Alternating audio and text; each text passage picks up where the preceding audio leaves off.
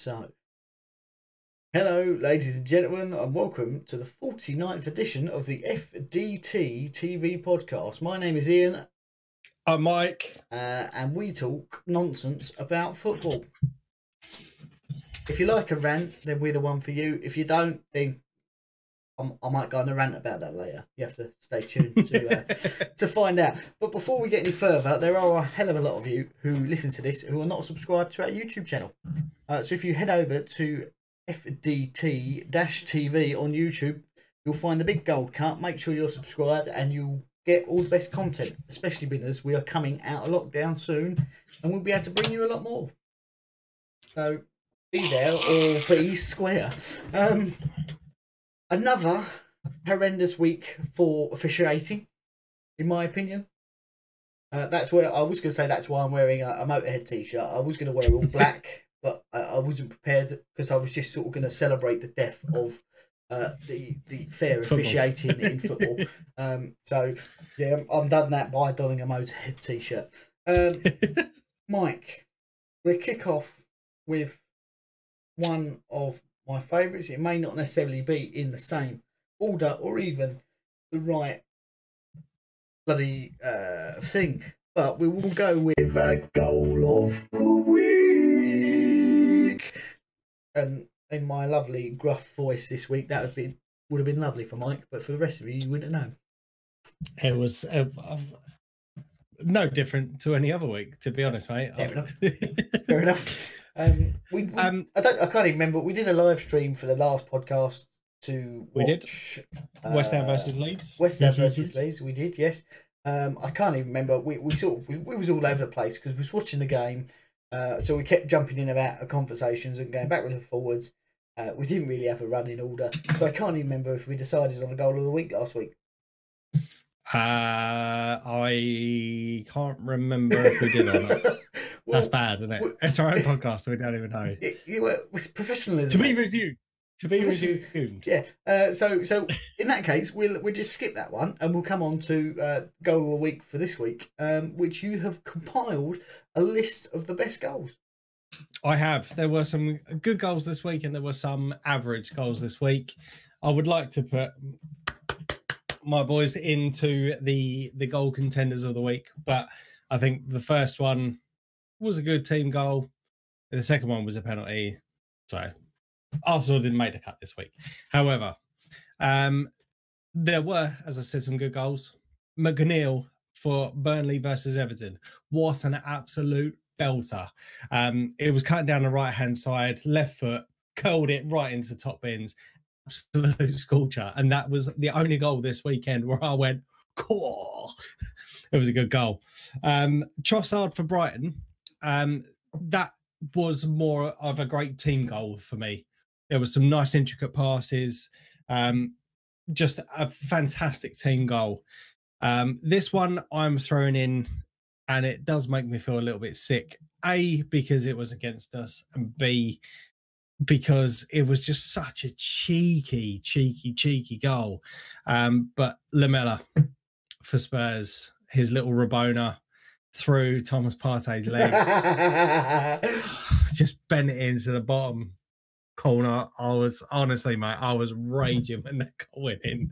I've I've I've been angry at some goals this this this year or this season, um, but that for me was one of those ones where you're just like, come on, boys, what are you doing? Um, and then Ian Acho. Uh, he was absolutely outstanding in Leicester's game against Sheffield United. His third goal, especially, was an absolute corker. So there we go. There are four selections for this this week's goal of the week. Just to recap, you got McNeil for Burnley, Trossard for Brighton, Lamela for Spurs, and Ian Iheanacho for Leicester. Yep. His third goal. So Uh, make sure you check out our Twitter. Um, they will be on there. We will be running a poll. Please make sure you go over there, give us a follow, um, because we'll constantly post stuff on there in terms of the goal of the week and all football stuff.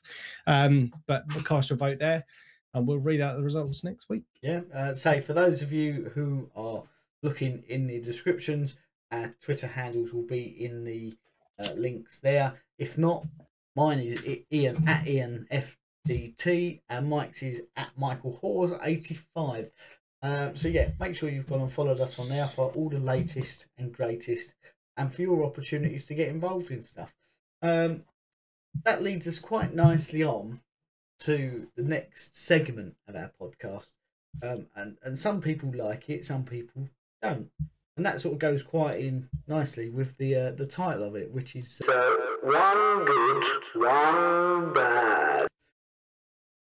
And Binners, your game was first. I think it's only right that we hand the rights over, well, say the rights, like the key to the London over to you because because London is red from the lowest position in the table, but Yes. Can't win anything. So uh, over to you, Mike. London is red. Very nicely put there, Ian. London is red. I'm donning my lucky shirt today. Um, th- this this has been out the last few games that I've been watching, and it seems to be doing us all right. So I've decided today I'm going to wear the shirt. Last season's home shirt, very nice strip. Um, but yes, we played Tottenham Hotspurs, our bitter rivals. Looking at the um, the the live match preview, our predictions. I think I was slightly downbeat on those, uh, just given Spurs' current form at that particular point. But as the week drew on, both of us playing in Europe, I started to feel a little bit more comfortable and a little more more confident. We had uh, two really good victories in Europe just recently. Uh, granted, we had a bit of a disappointing result against Burnley, but we moved on from that very quickly.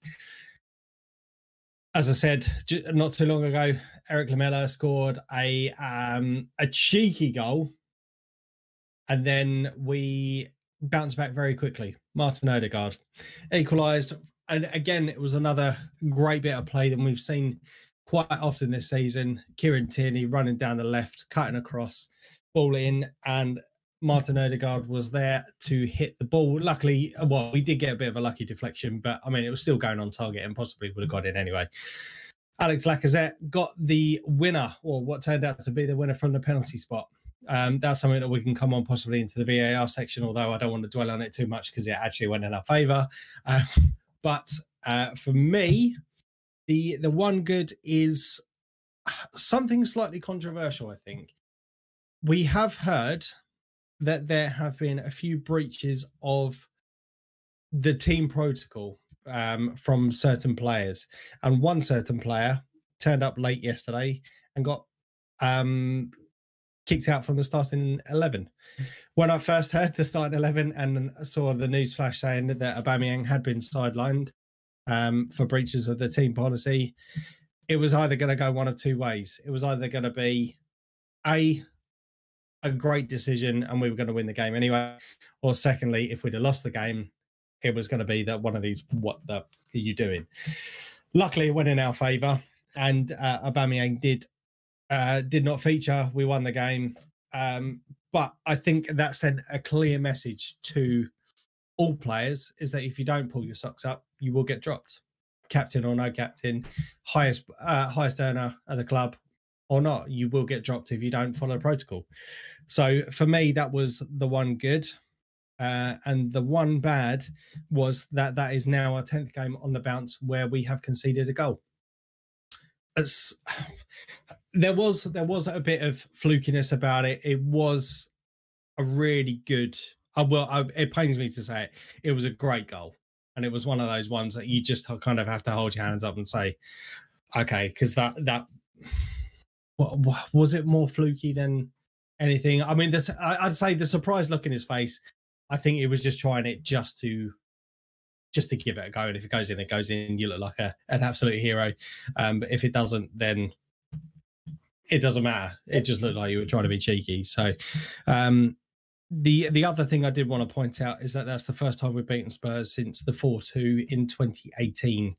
Our run of fixtures against Tottenham haven't been great uh, as of late. It was nice to get uh, one over our rivals again, uh, especially after how we played in the last fixture. So, yeah, really, really pleased with um, yesterday's uh, result, and oh, I'm just, I'm still buzzing from it. Still buzzing from it. As you as you do with uh, a London, well, uh, your, your closest rival. Yeah. Well, in fairness, I, I think you touched on a very good point there. Um, I, I put a tweet about out about it earlier, actually, um, in saying that there's been it's a very mixed reception for what Arteta did in saying no man is bigger than the club. I don't care if you're the captain. I don't care if you're the highest earner. You turn up late, you ain't playing. Has seen well disciplinary issues. He's never he's not actually said, but Yep. as as teams were arriving, there has been pictures uh, that have arisen of Aubameyang's car in the middle of traffic. So Yep. sort of, it's one of those. It's sort of beyond his control, but at the same sense, he knows he's got to be there in a timely manner. So, but I, I do think that that that puts a, a stamp on the team, and, and I, I respect that. When you said when you said it was going to be a controversial good, I thought you was going to say Jose Mourinho's post match press conference because I thought that was a, abs- that was that was a special one classic. I said referee tired. He did he referee in the middle of like I, I did like it. Sorry, I'll get to interject there, but the, one of the bits that got me was like, "Well, if you're an Arsenal season ticket, it's a penalty all day long for everyone else." I was like, "Yes." I- in fairness, it's it, it's one of those. Yes, the chance had gone because he had swung and missed at it, but he did also get clattered by Davinson Sanchez. If he was Yep. a little bit more tactful in it, then because I think he had, and he knew that he wasn't going to get there to make the tackle, so he was sort of going for that. I'm just going to chuck my body in the way and hope that he gets a, a deflection. Um, so it's sort of it's an unfortunate one to concede. You can see why he's defended like that, but in the same sense, it, it does scream North London derby, doesn't it? It's it's brilliant. Um, I do have a question for you though. Um, Yep. leading on from that, obviously the audacious attempt by Lamela. It's not his best Rabona goal that he scored. He scored a good one six years ago, but he did he did nuts uh, Thomas as you said, and put it to Leno's left. Leno uh, quite clearly cannot dive to the left. Um, Harry Kane's attempt that got ruled out uh, was also to his left. So I if Antonio or Lingard are listening, then um, you can't dive left, boys. You can't dive left. But don't don't also forget there was the free kick as well. So obviously his header that Yeah. was ruled offside, and also the free kick that hit the post. yeah, didn't they hit the post twice? well. Didn't they? Yes. Yeah. Yeah. Um, but we've saying we've saying that. What I'll get to my point rather than rambling on like I do. Um, Erik Lamela come on for an injured Son, which I think in most Arsenal's uh, eyes was like, oh, thank God for that, because Son has got the ability to absolutely destroy teams. But Erik Lamela played the derby like a derby game. He come on, and he was giving little niggles to uh, to Xhaka, giving little niggles to, to David Luiz, the two players in the team who've got the temperament to make a blunder and lose their heads at times. Do you feel like there was a lack of that sort of tactic from Arsenal that sometimes we usually see in these games? No. Um, and I'll, I'll tell you what I mean by that. So for, I, I, get what you mean in terms of the derby, the being a big occasion for the the two North London clubs. Yep. But I think we have seen one too many times, uh, certainly in recent years, where the players are a bit hot headed and they do go in for rash challenges, and then you end up in a certain situation like he did uh, sorry, like Lamela did yesterday with the um, the the following through on Thomas Partey for his first yellow card, and then the the silly elbow out into the face of uh, Kieran Tierney for the for the second um, Yeah. for his second yellow, and I think whilst whilst I did miss the the kind of intensity and the ferocity that we've seen from previous derbies, Uh-huh. certainly uh, over not so much in the last couple of seasons because they've been it's been more about the football as opposed to the occasion. Yep. Um, I think that's something that because we have had a poor record with red cards this year, that possibly Mikel Arteta is trying to stamp out the game. Obviously, he's he, he wants to drum in the the professionalism and also the um the meaning of the game. He's played in the fixture himself, Mhm. um, but at the same time, we've we've we can't afford to keep losing players week in week out from uh, silly yellow cards or a red card coming from a silly challenge, Yeah. like with we saw with Lamela. So Yeah, uh, very, very well put. Very well put. The other question I had for you um, is obviously Odegaard did score. Yes, Um, he is on loan at Arsenal. My understanding, with without any um, deals in place to make that permanent. Yep. Um, do you think that? What am I getting at here? Essentially, what I'm getting at is we see Emil Smith Rowe playing. I thought he played quite well in the game. Um, was very tenacious, which is something we didn't see from from Odegaard. He he was he was in there and, and doing his tricks and his flicks, but that just impact of, of solid running at players and putting on the pressure. He's he's not he's he's a very Ozil type player, and provided Mhm. this can get a goal, do you think that potentially him getting more games, you're developing him for the likes of Real Madrid, um, is going to hinder the development of Emil Smith Rowe? no, I, there's there's quite a few people that have been saying that, and I don't think that that is something that we need to be worried about. Obviously, there there is. Um, I'm I'm very keen on on both players. Yep. For Emil Smith Rowe, we had seen glimpses of him, glimpses of him over the last couple of seasons, and it's only really this year that we've we've seen him kind of flourish, and he has been one of the standout players. Mhm. And I think it's it's it's fair to say that the younger the younger generation of this current Arsenal squad have definitely been the the the bright spark of this season. Um, in terms of Odegaard, we've we've got him in on loan. There was obviously the the the desire to kind of fill that that void uh, that Arsenal were current or currently had. Yep. Uh, and we obviously didn't want to fulfill that position with Mesut Ozil, obviously because he's left. But I think we still need cover in that position. Now we have seen on a couple of occasions now both Emil Smith Rowe and Martin Odegaard playing on the pitch at the same time, and they are very similar in terms of the number 10 position or the, the orthodox number 10 but we have seen emil smith rowe playing out on the left hand side um, and I- I don't think it's reasonable to to assume that sorry i don't think it's unreasonable to think that we would be hindering his uh, emil smith rowe's progress but at the same time he's he's very young Mhm. he's uh, just i think he's uh, not long committed to a long-term contract with the club, which is fantastic. Um, and I think he's he's going to have plenty of opportunities to play. We don't know what's going to happen with the likes of Danny Ceballos, with Martin Odegaard at the end of the season. And there was there was an interview I was watching yesterday, and it, it did kind of make me chuckle um, because personally, I would love to sign Martin Odegaard on a permanent contract Yep. if the option was available, Mhm. um, because I think he's a quality player and he's again another young player with lots of talent.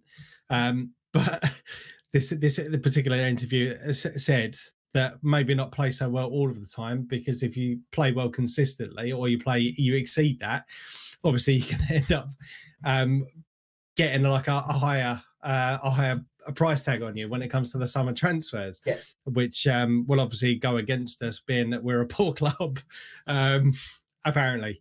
Hmm. So um, if if the option was there, I would definitely purchase or go to purchase him. But I don't think in any way, shape, or form that we are Yeah. uh, uh, st- stunting Emil Smith Rowe's um, development. and and that leads on me on to one final question. Um, obviously, with the, the the fact that there is no option to buy, not this like in some of the some of the loan deals that it's mandatory they play X amount of games, you've got to buy them. Um, with likes of Odegaard, Ceballos, we've seen a number of loans over the last few years from Arsenal. There's no option negotiated to buy these players. And do you feel like that's a failing from a, a director of football or whoever's bringing in these players and, and negotiating those deals to get a potentially really good player and then have no option to keep them?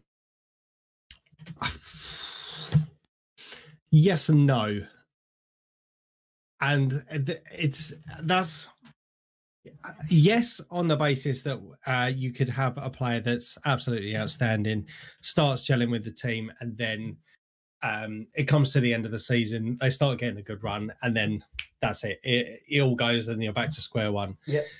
But no, and I mean this with the deepest respect, but you could end up with a Pepe situation. Now, Pepe has been at the club one and a half seasons, coming on to nearly two seasons, and it's only just recently that he seems to be hitting a bit of form. Yep. Granted, that comes with the um, the regularity that he's playing in terms of in terms of minutes. But you do run the risk of potentially being in a position where you could have that one player that's um, outstanding for six months to a year. Yep. Um, but the next, you, but the next couple of seasons they could end up flopping, and then you're stuck with that player. Whereas if you do have a player, even when they come on loan, that doesn't um, doesn't achieve or doesn't fulfill the potential that is in front of them, then you're not stuck with that particular player and worrying about having to or end up in a situation you had with Mesut Ozil, Sead Kolasinac, Mustafi, etc., etc. So all the all the deadwood that we've just recently got rid of, there you're not lumbered in that same position. And I can actually guarantee that Kolasinac will be one of the next ones to go. I know he's on loan at Schalke at the moment, but he won't be there. He won't be coming back to us. Fair enough. Fair enough. Guarantee it. Right. I'm going to move on to, to my one good and one bad. Um, one good is that we went more attacking. We, we made some positive substitutions in the second half um, and went on the attack. And in my opinion, we were more dominant in the second half. Um, my one bad is our setup against big six teams seems to be a little bit neg. Well, I say a little bit. It is negative, um, and it does seem to be that mentality of being scared, where we're in good form. We're we're able to go on the attack. We've got some good attacking players. Yes, we was missing Jesse Lingard because he's on loan from Manchester United, um, but when we did change to bring Benrahma on, bring Lanzini on, and and go with that that attacking movement, then we played really well. So it's just a bit sad for me that we are chasing Champions League place at this point. Uh, a great opportunity to uh, reel in Chelsea in fourth and still have a game in hand, um, and we stuffed it essentially. Um, so that was my one good, one bad. There's not much of it. I've got other things to bring up about the game, but I'll, I'll bring that up uh, in our next section. I think um, through just or officiating. I, I just wanted to ask you a couple of questions on Yeah. that game. Um, Go for it. so the first one, this is more kind of like a, a generic following on from the whole loan situation. Yes. Now I get there's there's rules and regulations in um in the the football, but do you not think that we should change the rule that if you have a player loaned out, that they should be able to face against your parent club? Um, yes and no. I don't think there's anything stopping that from happening, um, because it used to happen, didn't it, years ago? Um, as as many FIFA players will know, um, the commentary there is, oh yeah, my first game was loaned out and I played against da da da and scored a header, and I think it comes down to the monetary thing now. If Jesse Lingard had played and scored the winner, um, Manchester United at that point are then very close to West Ham and Chelsea. So if they then fall out of Champions League place, their own player has cost them best part of what fifty million Mhm. quid. I, I I think that's a little bit that if they put in a nasty challenge, um, or something goes wrong, then then that that may hinder the reintegration of the player. That's my understanding of it. I know, like with lower league teams like Liverpool, uh, loan out someone to Tranmere, then they don't tend to put that in there. Um, they do sometimes, but you- sometimes hear that the non-league clubs playing a, a, a league club, whether that be Championship, Premier League, and their own players playing against them. But generally, they're very young players. They're not established players like Lingard is. Does that make sense? Yes, yeah, yeah. Um, and and you Um, see it you see it more as well. Sorry, um, across Europe. So where Bayern Munich loan out players to people in Hungary and Belgium and whatnot, generally they don't have those clauses in there because the chances of them meeting up is slim. So when Hmm. they do, it's sort of a an odd occasion. It's not you're definitely going to get two chances a year to play against us. Oh yeah, no, that makes sense. That's my understanding of it anyway. But I just think for um, I, I do kind of I, do- I do get the logic behind it. I just think for me personally, if you're if you're putting someone out on loan, You want them to get game time. Yeah, exactly. It, it, it's, it's, Um, it, it does seem from from a fan's point of view, it does seem counterintuitive, but I can I can also see it from the other side. Yeah, And I- yeah. I can No, understand the, why they the do way you it. explained it, I, the way you explained it, I think makes perfect sense, and yeah, I think it was articulated very well. Um, the second question I had uh, was just in relation to the the Champions League slash Europa League positions. Yes, Um, obviously, West Ham are flying high this season. yes, We have seen that. Um, there's still some games to go until the end of the season. There are the the likes of well, I think you've got Manchester City, uh, Leicester, Chelsea, Man United currently in the top four, I believe. Yep. Uh, then you've got yourselves in fifth. with a game. It's in hand. not it's not undoable, is it? No. You you can you can achieve it potentially, Yes. depending on the um the teams around you's results. Just say, for example, that you you have an outstanding season, or what what we what I would consider an outstanding season for West Ham, and I don't mean any disrespect by that. Oh, Um, untaken. Would you be happy finishing in a Europa League spot as opposed to a Champions League spot, or would you feel really disheartened for not finishing in the top four? Um, now this is this is something that I've had a number of disagreements with West Ham fans. Um, there are some West Ham fans who seem to be very level-headed, and some West Ham fans who are the fickle ones, who six months ago were calling for David Moyes to be sacked and not brought back in, and now are saying he's the best thing since sliced bread.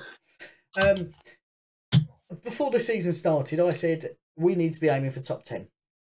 That that's a minimum for us if we finish 10th, that's a good season.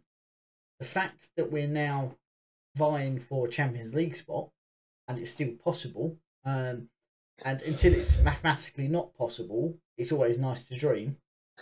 Um, so, like, ideal, ideally, yes, I'd love to finish fourth. What what an outstanding achievement! Um, I'll come on to my prediction if that does happen in a moment. Um, but, but if we have we- we've got the hardest run of the, our season now.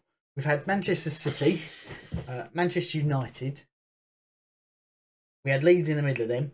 Um, then we had, then we got Arsenal. Then we got Leicester, and then we got Chelsea. You know, there's I know there's no easy games, but these are all games that could make and break a season. So if we Mhm. if we'd got a point at the United game, I would have said good result. They've just beaten City and it's at Old Trafford. No, that would have been a good result, getting a point. Um, Yep. We we didn't, unfortunately. Um, but it's it's all about the next game, and I know a lot of West Ham fans are going, "Oh, well, the next five games count," and I've I've been one of them that's been bigging them up. I think we need to look at each game individually and just concentrate on that rather than going, "Oh fucking hell, we've got five huge games that can make or break our season here." we need to concentrate on the- on the next one, and if we can get at least a point from all of them, I think we'll be in the right area. Won't benefit us greatly, but we'll be in the same position we are in. But if we lose all of those games and drop down, drop down, because that table is still tight, even if we finish eighth, I would say that's a good season for us. Yes, it didn't go right, uh, uh, it, it, it didn't happen, um, but our target at the start of the season was to finish tenth. We've we've exceeded that by two places, Hmm. uh, and we've had a sort of really good season along the way, or the best part of a really good season along the way. So some West Ham fans are happy with that, and they agree with me, and others tell me that I'm stupid, and if we don't get top four, then it's a failing. Well, I'm sorry, but if if at the beginning of the season you had to put ten grand on West Ham finishing in the top four, I can guarantee you none of those who have said, well, if we don't finish in the top four, it's a failed, failed season, would have put 10 grand on it. I can guarantee you. Yeah, Um, yeah, and I think if we finish in the top four, I have a prediction. Okay, it will be the first time West Ham have played in a Champions League in its current form. That being said, obviously we've got the Mark Noble will be his final season, so I'm sure he will, would lead the team out at some point in that, at those games. We will win the Champions League at the first time of asking, but we will also finish rock bottom of the Premier League because there is nothing more ultimately West Ham than winning the, the biggest competition in Europe and then being in the Championship the season after. You know, that that's that's the ultimate West Ham way, isn't it? What what would be the ramifications of that? Would you be able to defend your your champ your title from the championship? Well, that they UEFA changed all the rules, didn't they, when Liverpool won it back in 15, 20 years ago, whenever it was, uh, because they didn't qualify the following season. Liverpool went,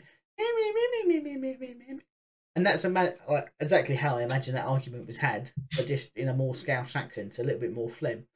Um, and they Damn. said, yeah, a few of them thrown in. Um, uh, but yeah, so.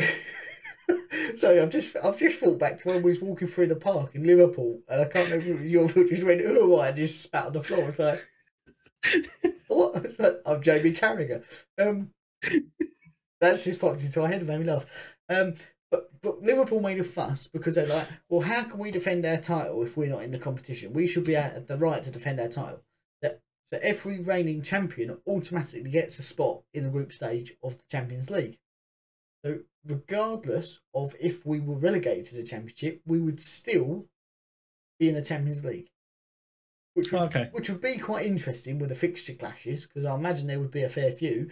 Um, but I think it would be the first time ever that a, a second division club has been in the Champions League. I would love to see it. I'm just saying that. lot- I d- not that I would love to see you in the championship. I would love to see Champions League. Yeah, I I would just love to see you coming onto these going the champions as I- we've discussed a couple of weeks ago. What would be even funnier is if we're in the Championship and I'm still doing that. Uh, the, the, the thing that scares me, right, is, is we've heard rumours about deals with the, the London Stadium and being taken under control in 2023 of West Ham and things like that. And, that, and that's when you might see, like, it's all speculation, but that's when you might see the owners change hands because then they've got obviously a little bit of, well, we own our own stadium. Go with it, ups the price a little bit. My Yeah. concern is if we get into the top four, we've already had Chelsea sniffing around Declan Rice. Now Manchester United are sniffing around De- Declan Rice. Thomas Soucek is wanted by Barcelona. Tufau's wanted by a number of Premier League clubs. Antonio's wanted by a number of Premier League clubs. I can see us getting to the best part of where we are and then rinsing that squad every penny they can get because you think of Payet that that when when France won the won the World Cup and he was playing with them, um, they like there was fifty million pound bids coming in. They rejected it. He went for what 30 million, 28 million pound to Marseille. Six months later, and out of it there was fifty million pound bids coming in. That went out the window. He went for eighteen million quid. So the Mhm. owners have burnt their fingers so many times, and they are greedy, and that you know, it's hard because from a fan perspective, they, they do ruin the club. They, they've they've made promises that they can't fulfil.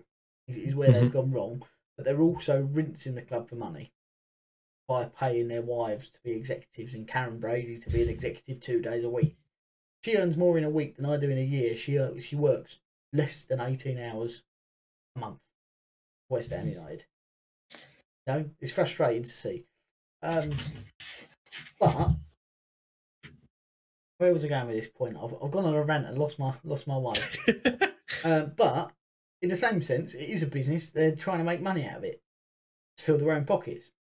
So it's sort of like, well, if you was in the same boat and you could make money out of it, would you do the same? Well, yeah, you probably would because it's my business. I own it. As much as Mm. it is a football club, it's sort of like, well, I'm the one pumping millions of pounds into it. so I need to get millions of pounds back out of it. Yeah. it's, it's a difficult one. I don't agree with how they're doing it, but I can understand from from their perspective why they do it. The biggest problem is they don't shut up. They keep making promises and promises and promises, and they don't f- fulfill those promises, which then causes outrage in the fan base because you've told Yeah. us you're going to do this, you've not done it. They said within ten years of them taking over, they'd be in the Champions League. But actually, if we do it this year, I don't think they're that far off. I think they're only a few years out. But they haven't invested in the squad. But Mm. no, they have, but they in the wrong areas and in the wrong ways. All a bit of a mishmash when you take it out. I think they've spent about forty million quid in total net spend. Right. Um, but yeah, so in answer to your question, after that rant, I'm sure you will enjoy the rants and, and, and, and the going off piece. Um, if we finish above 10th, it's still a good season. okay. Will there be a, little bit of you that's like, I would uh, don't don't get me wrong. I would be frustrated because at, at the moment we've put ourselves in a position where we are the masters of our own destiny, Mhm. um, and the players are all giving hundred percent, and I cannot fault them for that.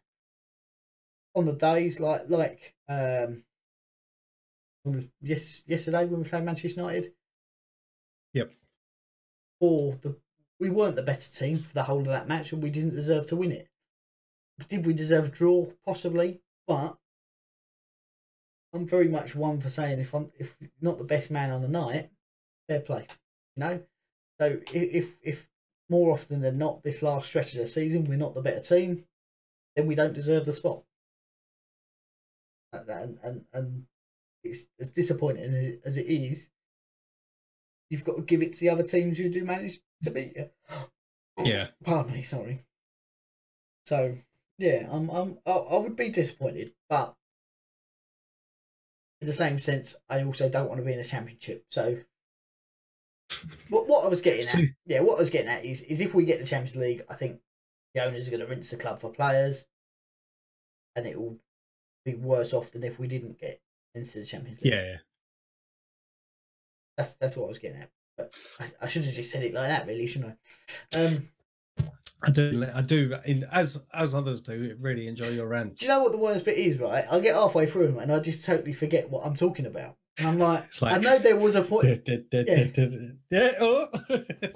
when, when I start. I, I am like I- in my head. I've like articulated this like fantastic argument. Like if I can, if I can get this across, this would be this would be brilliant. And then it it all goes to pot somewhere around the fourth or fifth word. So, I, I can't help it. I'm sorry. I've just wasted. it, I've just it. wasted ten minutes of people's time to say something I could have said in two sentences. I'll be happy if they finish above tenth. Yeah, that's it. Yeah, it's disappointing but happy. Nah, that's fair enough, mate. It's a Fair enough. bittersweet moment. Um, Hmm. That, unless you've got any other West Ham related questions that you want me to go on another sort of No, no, no, no. no, for the sake for the sake of our listeners. one a week's one a week's more than enough. Um, just say how it is. Um, it moves on to my favourite introduction for our next section of this lovely, lovely. Viewers' ear discretion is is advised. Va, bloody va, bloody va, bloody! I, do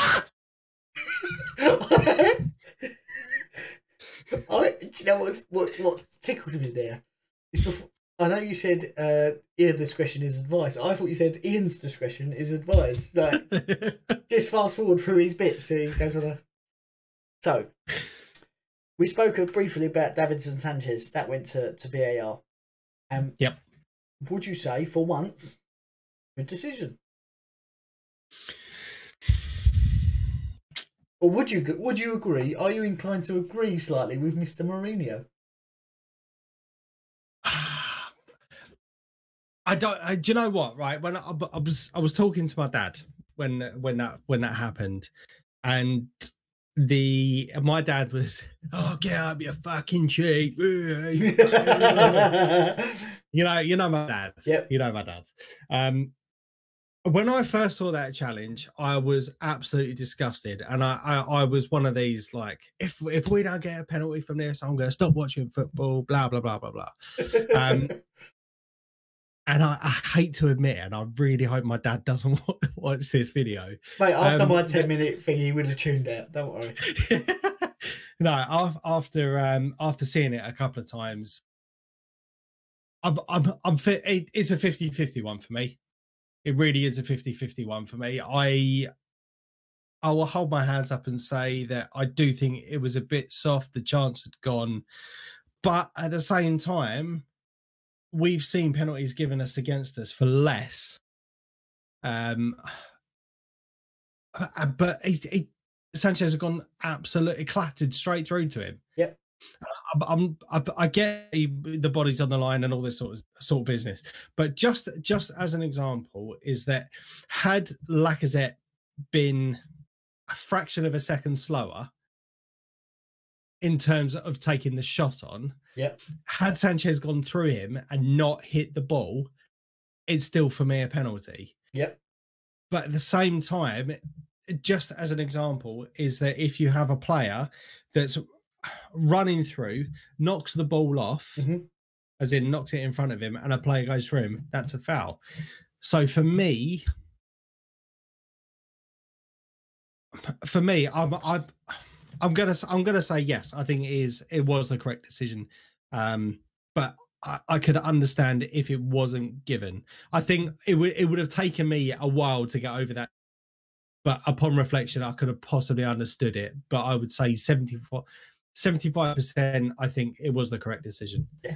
and this is why VAR annoys me because it's Well, here's, here's, here's the way I looked at that. Is the referee pointed straight to the spot. Yep. when- you see it in full in full speed, uh, and from the angle the ref was viewed it for old penalty every day of the week, um, he didn't see that Lacazette had already fluffed his shot. Um, I think it was a dopey challenge from Sanchez, and I do think he was trying to just fling his body at it to block the shot. Um, but I think where they are look at it, they need to look at, as, as they probably did, was it a clear and obvious error? Well, no, it wasn't. It, it, and that's where then where the line should have been drawn, because then you get the subjectiveness coming to it. Well, the chance has already gone. Well, no, was it a clear and obvious error? No, it wasn't a clear and obvious error, so it is a penalty. And that's the way I looked at it. And I understand why Mourinho felt aggrieved because the chance had already gone.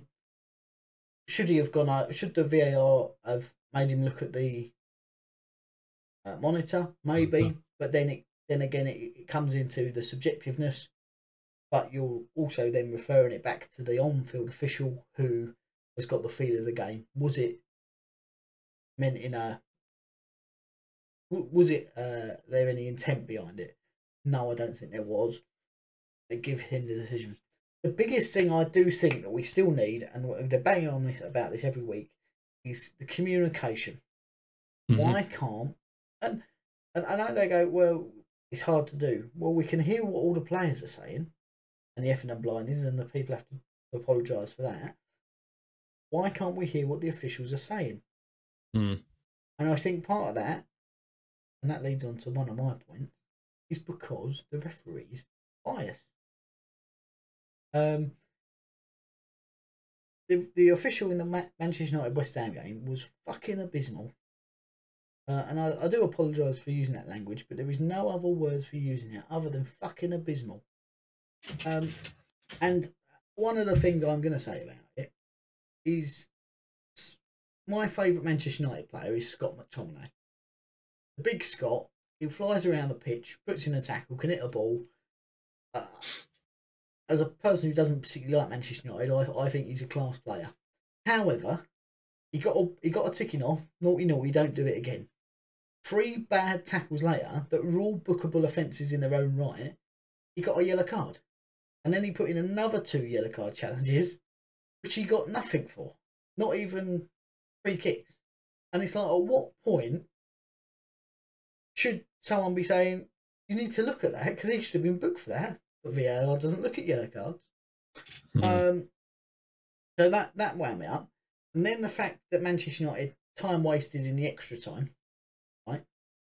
So it was three minutes of added time. A time wasted for a minute and a half. I know this because I timed it.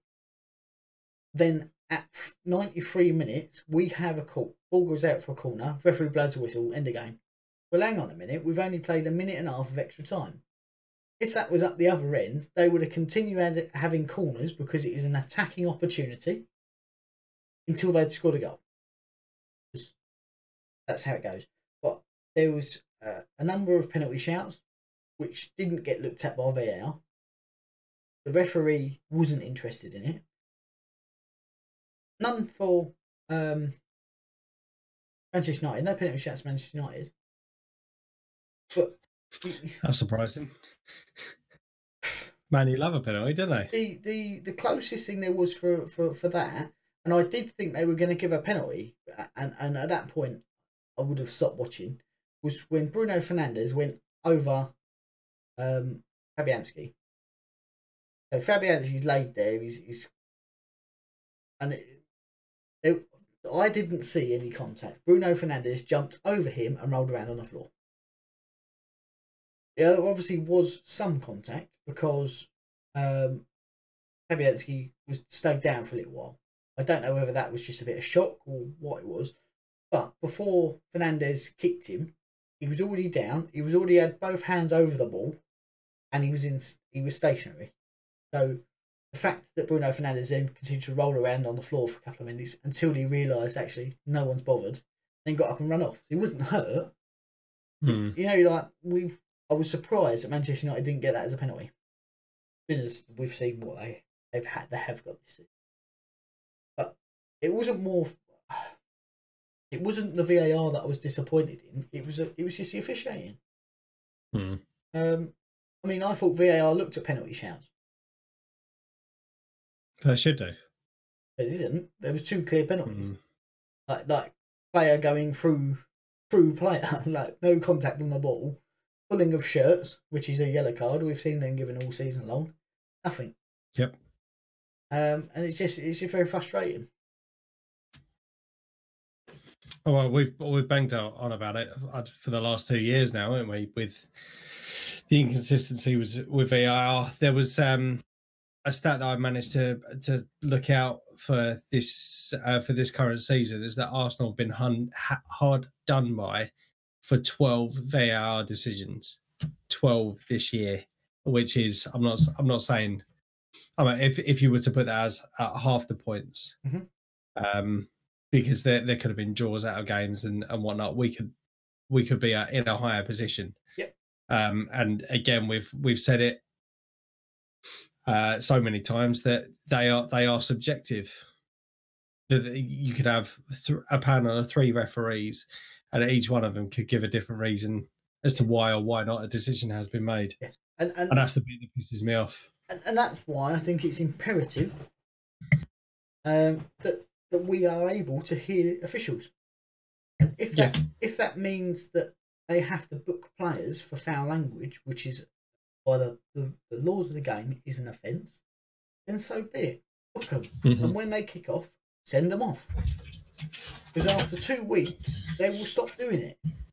Yep. Oh, actually, we're down four players in the first fifteen minutes. Well, that ain't on.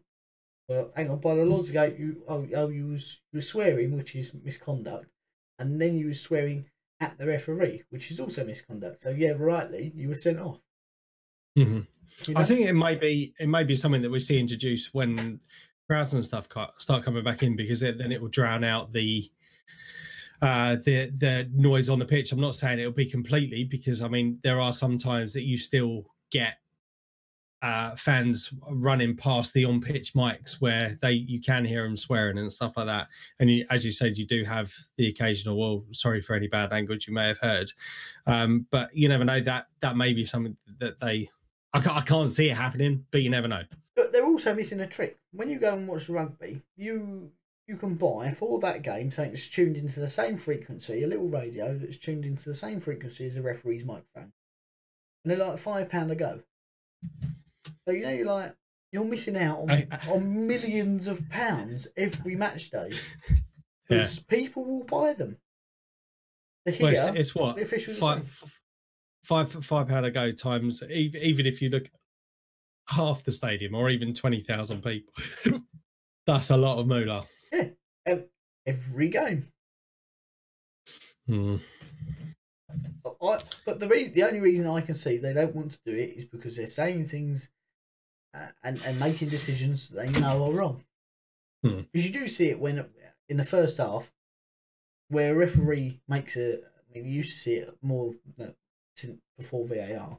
Referee makes a clanger, gives a penalty away that wasn't a penalty. He gets a chance to look at it in a in a changing room at half time, and then gives a really really light penalty the other way. Looks for any excuse to give a, a good opportunity. Uh, they're not. I'm not, not saying it needs to be perfect, but if it's if you're able to communicate why that decision's been made, then I think a lot of fans will go, fair enough. Yeah. But I, I, I, don't agree with it, but I understand. Uh, and I Absolutely.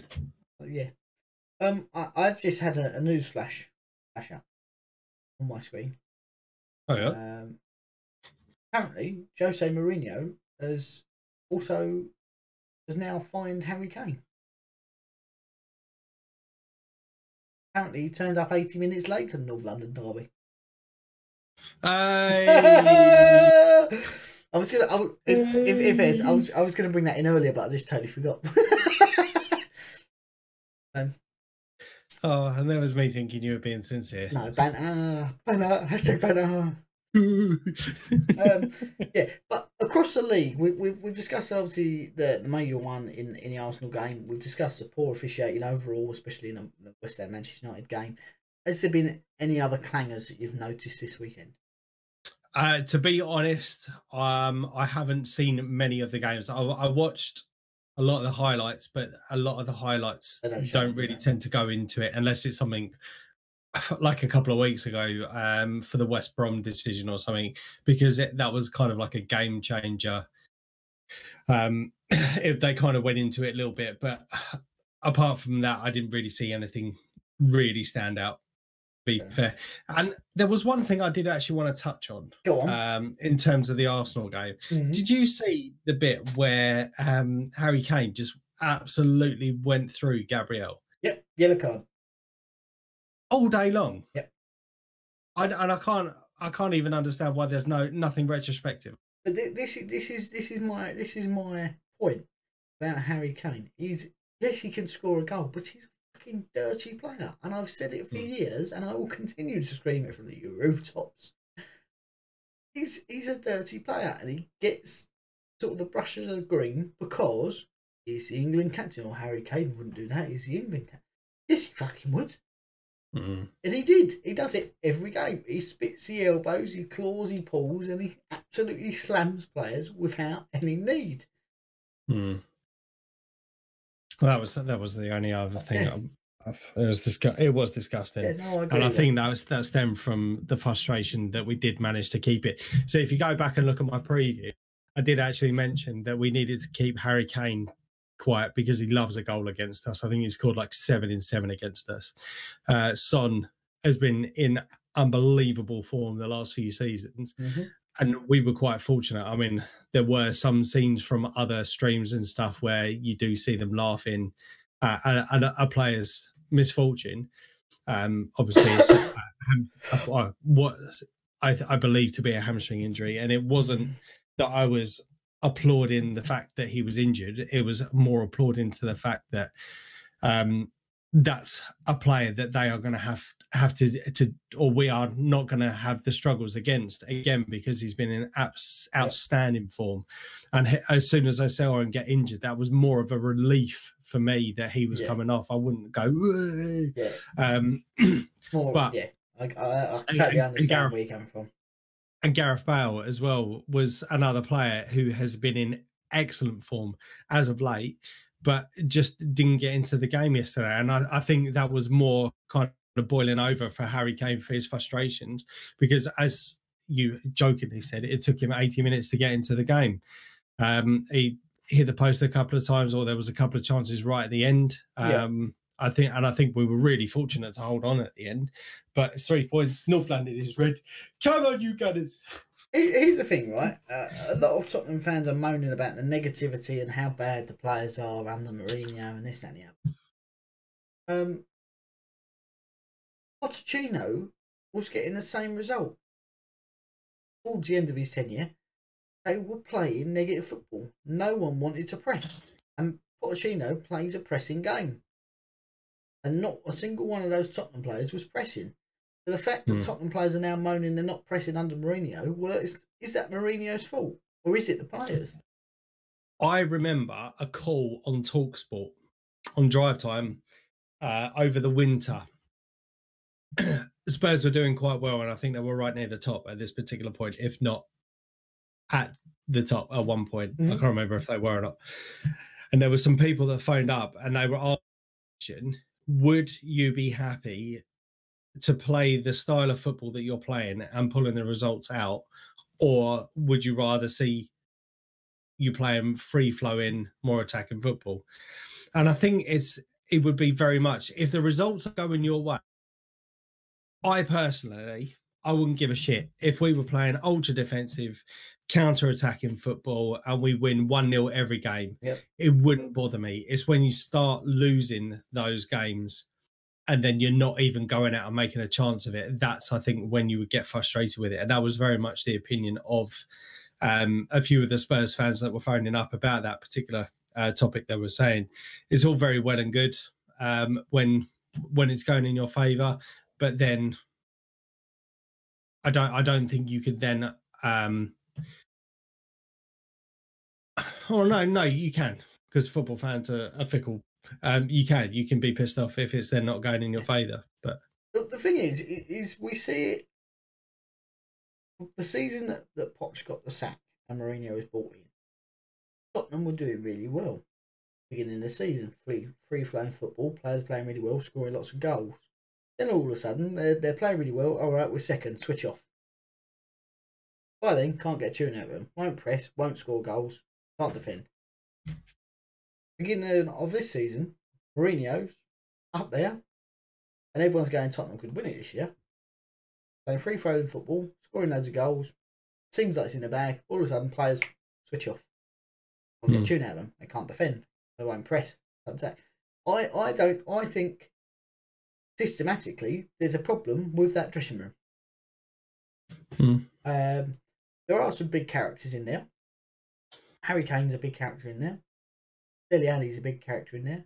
Hugo Lloris, who who is a big character in there, but he's also having the worst spell of his career. Not necessarily all his fault. I think some of that comes to down to the, the players in front of him not giving him the protection that a goalkeeper should get. But Dele Alli's had a falling out with the manager. Tanguy and Ndombele had a falling out with the manager. Big signing. Um, Harry Kane doesn't seem like he's happy. Doesn't look like he's he's he's not scoring a, goal a game. So he, he he's obviously clearly going to be unhappy with with maybe his own performance, but he's not going to be happy. All of that then brings in more negativity, more negativity, more negativity, and then it's really hard to get out of. Uh, and and it, it, it did it meant a sack for Poch, and they brought in Mourinho, and that lifted spirits. And now, eighteen months down the line, we're in the same spot. I haven't Hmm. they haven't got rid of any of those players. I think I think one of the things is is for for Spurs this year is their forms because I think they go through what dips and waves, don't they? Mm. Um, I mean, they they had a pretty good run at the start of the season yeah. where they were flying high, and then they kind of dropped away a bit, and that that obviously shows in their league position. But they come into this particular fixture against us off the back of I think it was like five or six wins. Um, so for me, they were going in as favourites into the game, which is why I gave the prediction when we were doing the live stream last week that we were going to get absolutely tonked. Um, but there was there was just something in me when I come to do my my preview I thought, do you know what? We've we've had some shockers recently in terms of the Burnley result. That was obviously a draw. Um, but I think one of the things that we've seen just recently is when you compare us to the start of the season, and certainly towards the end of Unai Emery's reign at the club, Mhm. we weren't creating chances. Now we've sorry, we weren't creating chances, and the defending was crap. the The defense has improved. I wouldn't say it's it's impeccable. It's improved under Mikel Arteta, but we saw kind of the opposite effect. So under Unai Emery, we were scoring goals, but we were still conceding goals. Under Mikel Arteta, we were conceding less goals, but at the same time, we weren't a creating as many chances or b scoring as many goals. Yeah. So, but just recently, we have seen the balance kind of go in our favour, and we have been making a lot more chances. We just need to become a lot more clinical with those. Um, and that's something I think will come over time. And you're starting to see some of the performances out of the players, such as your Emil. Uh, sorry, I think that's a bit harsh. But in terms of Saka, I will say Emil Smith Rowe. Um, Granit Xhaka, I think since he come back from his red card, I think has been absolutely brilliant. Um, Nicholas Pepe, uh, you know how much I'm kind of on the fence with him. He's he's starting to show a lot Mhm. more promise, over, certainly over the last six or seven games. Um, sorry, six or seven games that he's played in. There's still uh, some mistakes in his game. i.e., he holds onto the ball t- a bit too long occasionally, but he seems to be a lot more threatening. And I think the right hand side is definitely the position for him, so he can cut in on his right hand side. It does make him slightly more predictable, but I think if he's if he's given the chance, he's got the pace, he's got the skill, he's got flair. I think he can get a shot away. Um, and I can't remember where I was going with this. He's gone. You've been talking to me for too long, mate. it's gone. It's all gone. Oh yeah. Um, so I was just saying that um, it's just come back to it. Um, so yeah, because because we have seen the the development. So you look at the the Olympiacos game that we played last week, and we look at the Benfica game, where there were um, stupid moments, but then we we've come back and pulled through, and we we have created more chances. We've scored more goals, and I think certainly against Olympiacos, um, we were one 0 up. They obviously equalised due to a stupid goal, um, and then we it, it was almost like there was a switch, and I had exactly the same feeling coming in into the Chelsea game when we tonked Chelsea uh, the second half. Uh, sorry, in the the reverse fixture. Uh, at the beginning of the year. Oh, sorry, the back end of last year. Um, that I wasn't confident going into that. uh, Sorry, I was more confident going into the game because of what I'd seen in Europe, Mhm.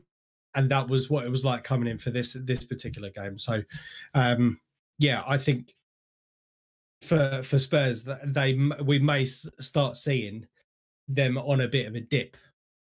I'm not. I'm not saying we definitely will, but you never know. Yeah, Just just from looking at the season, it looks to be they- going that way. they lived up to their expectation of being a bottle job, didn't they?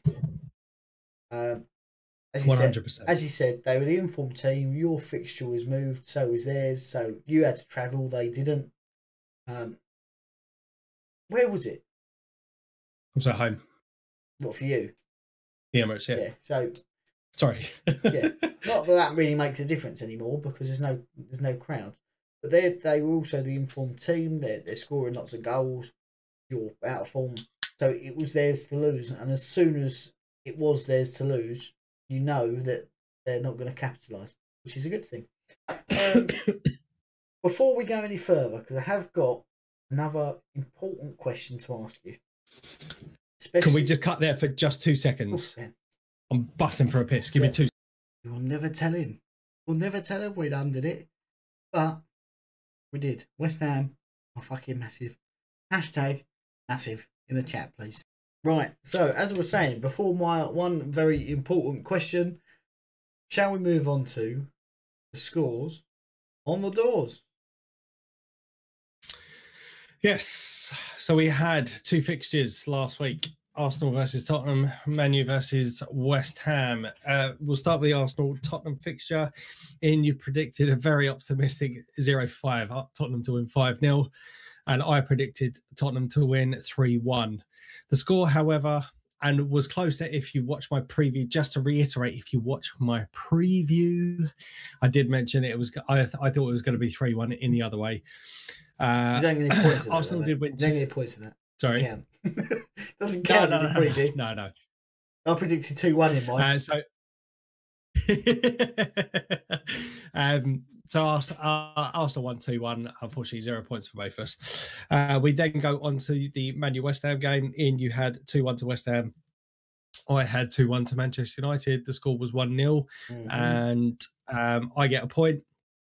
You get zero points. So for this particular week, uh, I come away with one point in zero points. So the table as it stands is 48 points to me, 45 to you. So there's still still close. One week can change it. One week can change it. and this week, Derby points. Yes. um, A silly idea silly from me. idea, but I, I like it because it, it could cost you. So, could well cost you. And that reason it's double points is um, the next game up, and there is only one. Game. Is West Ham versus Arsenal. So there will be some extra videos. Make sure you are subscribed to our channel. You can see will be coming. Um, but as we're the home team, should I give you my little prediction first? Go for it, mate. Uh, my prediction is Leno can't dive left, right? Left, right. Hmm. Uh, Jesse Lingard is back. Or Niles, who was out injured, hopefully will be back. Bonner may be back. Masuaku is back in training, so may be back. So we may be at a full complement West Ham United. Um, now, as I said earlier, West Ham or David Moyes has set us up quite negatively when we play a big six team, which traditionally you would put Arsenal in. Maybe not this season, but but traditionally. So my concern is that we are going to play five three two and be poor. If if we play a five two three, like we have done with two wingers, which I'm hoping will be the case with Lingard on one side, Benrahma on the other then I think we'll we'll, we'll give you a, a game. If not, then I think it could be quite boring. Part me wants to go for a nil-nil draw, if I'm honest, but I'm going to be optimistic and say it will be an interesting game, and we are going to win two-one. I wanted to go two-all, but I was like, no, positive two-one to West Ham. Do you know what's funny? Do you know what's funny? I wrote my prediction for you, Mhm. as in what I thought your prediction would be, and I've already got two one written in the box for you. Good, good. I was going to go. I would say I wanted. Part of me wanted to go nil nil, and I really hope it's not nil nil because we need points. But in the same breath, I would take a point out of this game. I think going on recent fixtures, in term, especially in terms of away fix, we we tend to not to do away. Uh, to, sorry, to do well away. Uh, we have seen it for I don't even know how many seasons where the home record is definitely better than the away record. We have seen some turnaround in away fixtures. Um, certainly this season, that it's been more positive in terms of away fixtures Yes. This unfortunately is a London derby, and as we have seen, form goes out the window for Derby. I have seen some improvements to Arsenal, as I mentioned earlier, over the last few weeks, um, in terms of the mentality, and I do think this is a game where our home, sorry, our away record could be more improved and picking up a win away. Uh, I do think that we, we will have a steady goal in us, as we tend to done, uh, tend to done, as we tend to do. We haven't kept a clean sheet, as I mentioned, in 10, 10 games now, and I think that will continue into the eleventh game. But I'm going to go two one to us in this particular game. Oh, so as you mentioned, if one of us could be happy, one of us could be miserable, or you could both be miserable with a nil nil draw. Yeah. I I think that's be- that- that's as- worst, worst case scenario, isn't it? Really, nil nil draw. Um, yeah, no, I, I do think there will be goals. Um, I, it wouldn't surprise me as well if one nil up. Fair enough. Fair enough. Right. That leads us on to our last little section, which we do call any other business, but it's sort of any other business throughout anyway. So, but there, there is two footballing questions I have for you. The first being there are rumours the Premier League are going to postpone the 36th and 37th game of the season. So every club then has the opportunity to have 10,000 home fans for one of their games. Do you think that's a good idea, or do you think we should just play it as we're meant to play it? And it's unfortunate for those who don't get the fan. Uh, that's a tough one. It's a tough one because we've also got to think of the Euro Mhm. because we've got that in the summer. Um, And every club is But- moaning about fixture congestion. yes, and also uh, fans haven't been able to, or only a few clubs were able to have fans in the previous uh, tiering structure within the UK. I- Do you know what? It's it is a tough one. It is a tough one. I do think. Do you know what? I'm- That's one of those ones. I'm. I genuinely don't know what would be best. Well, Mike doesn't know. I'm not too sure. I'm sort of on the fence with it. I can understand why they want to do it to try and bring a bit of joy to the country, but in the same sense, fuck them. Um, you know, so I don't deserve it. yeah, let us know what your opinions are on that in the comments section below, or get at us on Twitter. The other question I did have is Mesut Ozil. Little bit of a uh, what you could say about him at Arsenal. Divides opinions is probably the nicest way to put it. Uh, fans, some fans loved him, some fans hated him, some players loved him, some owners didn't. Um, however, there have been calls from the Arsenal fan base to sack other players because they are donning uh, Mesut Ozil's merch. He has a merch company, and they are all wearing it. And some names that have been called for, or pictures that have been seen wearing it: uh, Lacazette, Aubameyang, and Willian. What is your opinion? Should they be treated in the same way that he was for, or or, or treated by the fan base in the same way that they treated him when he wasn't on form, for supporting his other business ventures, or should it just be let them wear what they want to wear? I'm not being funny. I think Hector Bellerin come out once in a fucking bin bag. Uh, Yeah, he's French, isn't he? Or is he Spanish? No, he's Spanish. I really want to make Spanish, Be- Spanish, isn't he? I want to make Bellerin French. I don't know why. Um, I think I think that's it's it's not even a stupid question.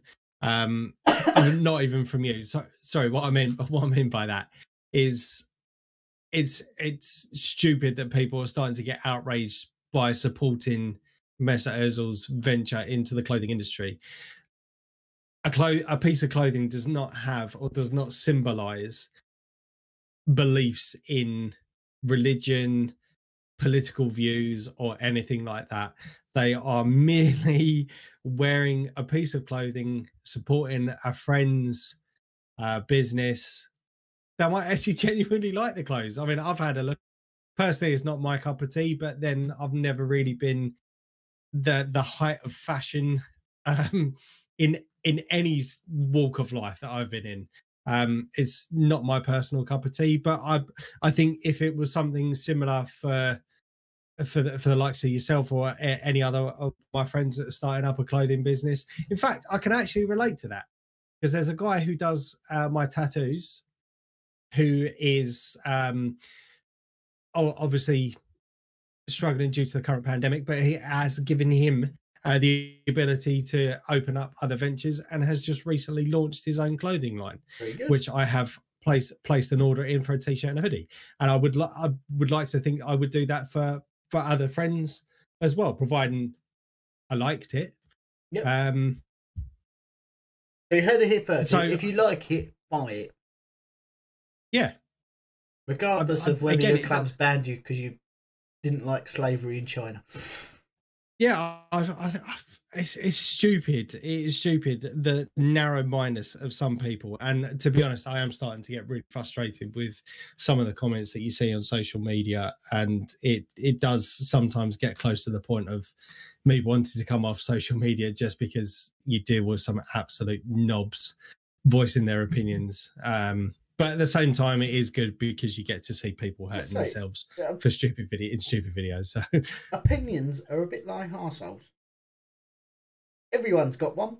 I don't necessarily want to hear it. exactly, exactly. Um, Um, so, okay, that's a good standpoint now. I do have two more quick points for you. Salford City yes, become the shortest reigning uh, people to hold the Papa John's Trophy, as it is now known, or whatever it used to be known as. Um, the they- LDV Vans Trophy. or That's it, yeah. Vanarama, whatever. Um, they held it for 24 hours. It was last year's cup final that was was postponed until the other day. 24 hours later, Sunderland beat Portsmouth and they're now reigning champions. Um, so, does does that, in your opinion, have to go down as the worst title defence ever? yes. Less than 24 hours, you've already lost it. Yep. Didn't even get to play in the final. Um, and one last final thing, Grandad Glazer. I don't know if he's a granddad. He is. He looks about nine hundred thousand years old. The guy, one of the guys who owns a lot of lot of stake in Manchester United, uh, allegedly has put up for sale 80, oh, 78 million shares. Manchester United doesn't. That's not all of his shares. Um Manchester United fans, right, are up in arms that that means Manchester United won't see any of that money because it's his own personal sale. Are Manchester United fans thick as shit? Um, Or do you think he should with- donate his own personal wealth by selling those shares to Manchester United? I, I would put that question in a different aspect. That if you had money in your savings account, would you give it away to your football club? If you if you if you had would you no, I'll put it in a slightly different your house is an asset. It is. Would you sell your house in order to fund your club? Um, No.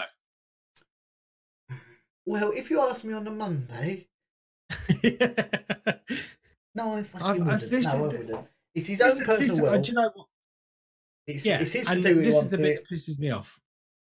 I've I've seen um I've seen people tweeting Mesut Ozil, right? Mm-hmm. And this is one of the things that absolutely outraged me, is that you have people messaging Mesut Ozil. You you do have the sincere ones such as um please forgive me for saying it in this context in this tone, but little girl has cancer. Mesut Ozil, please can you help um send us a shirt so we can uh kind of raffle it off uh, Raise it up, fundraising yeah, all that yeah. sort of stuff or or um my daughter is sick or my son is sick please please can you get a signed shirt from the team or something. That bit i can kind of get at. But when you have people messaging this a mess at Ozil saying give give us five grand and then someone tweeting back saying why would he give you five grand? and the response being well he gets paid 350 grand a week he don't need it that really really really Well, got on my if- tits If if you if you did that the other way round and someone earns three hundred pound a week, and you say, "Give us fifty quid," they go, "No." Then surely they're just as bad as Mesut Ozil for not giving them fifty grand or whatever it was, five grand. So what, agree. What we we hear it here first. You've heard it here first. Officially, football fans are thick as shit as a collective. There are there Yes. are there are moments moments of individual brilliance, and I will put myself into this into this category. As a collective, we are thick as shit. Sorry, folks. It's Thanks for watching. thanks for watching. Um, some of you might disagree, but I'm not saying individually, but as a collective. And people on Twitter. Yep. I'm not sure what's worse. I'm going to run the Twitter poll. Who's worse, football fans or people on Twitter? As well as the goal of the week. Check as well out. as the goal of the week. Uh, have you got anything football related to finish us up with on potentially a more positive note than we are as a collective figure shit? On a positive note, no. Um, Just wanted to get your thoughts on is it Chris Wilder been um, or res- I'm not entirely sure what's happened. Did he resign? Did he Uh, get sacked? What happened? I think they they Sheffield United, just to clarify. Yes. Uh, my understanding is from, from reports I've read that they left on a unmutual or, or, or mutual mutually agreed to part ways because they were having disagreements, and that is Chris Wilder and the board. Uh, some are saying it's a sacking, some are saying he resigned. So I don't think, uh, unless you was in the room where it happened or on the telephone call, I don't think you're ever really going to know the truth. Um, I think it's sad for Sheffield United. He sort of brought them back from nothing, um, giving them giving them a bit of hope, giving them their best Premier League total ever. Yes, they have suffered suffered suffered suffered from second season syndrome, uh, but I think he would have stayed on and um, guided the team back to the Premier League. Sorry, by me. Some are saying the board weren't. Oh, oh, got a bubble. Some are saying that the board weren't happy with his signings, uh, like Rian. Oh, it's like hiccups. Rian Brewster uh, was an expensive signing. They didn't back him in January. Um, he he wanted some loan signings. They said no, we're not giving you any more funding. Um, so it's sort of that relationship has has Burn it out. Yeah. Um, so I don't blame him for leaving because they need to invest in the club. He has done well. He's proven they can do well. They've suffered with injuries in the beginning part of the season. Some real key players out for them. They lost, in my opinion, one of the best goalkeepers in the league, um, and got the relegator in. Um, yeah, sad, sad. But I do think he will go on to bigger and better things in Sheffield United but I, I, I can't imagine there will be a single Sheffield United fan who is glad about it. Yeah, yeah, I agree. So it's, it's sort of it's sort of like um, bittersweet. I, I think they all will wish him well, but they wish he was still there. Yeah. Um, Yeah, but that was it. knows? That was Who that was my alb. well, in, in until next week, I have been Ian. I've been Mike. We are FDT TV. We will see you soon. Bye. Thank you.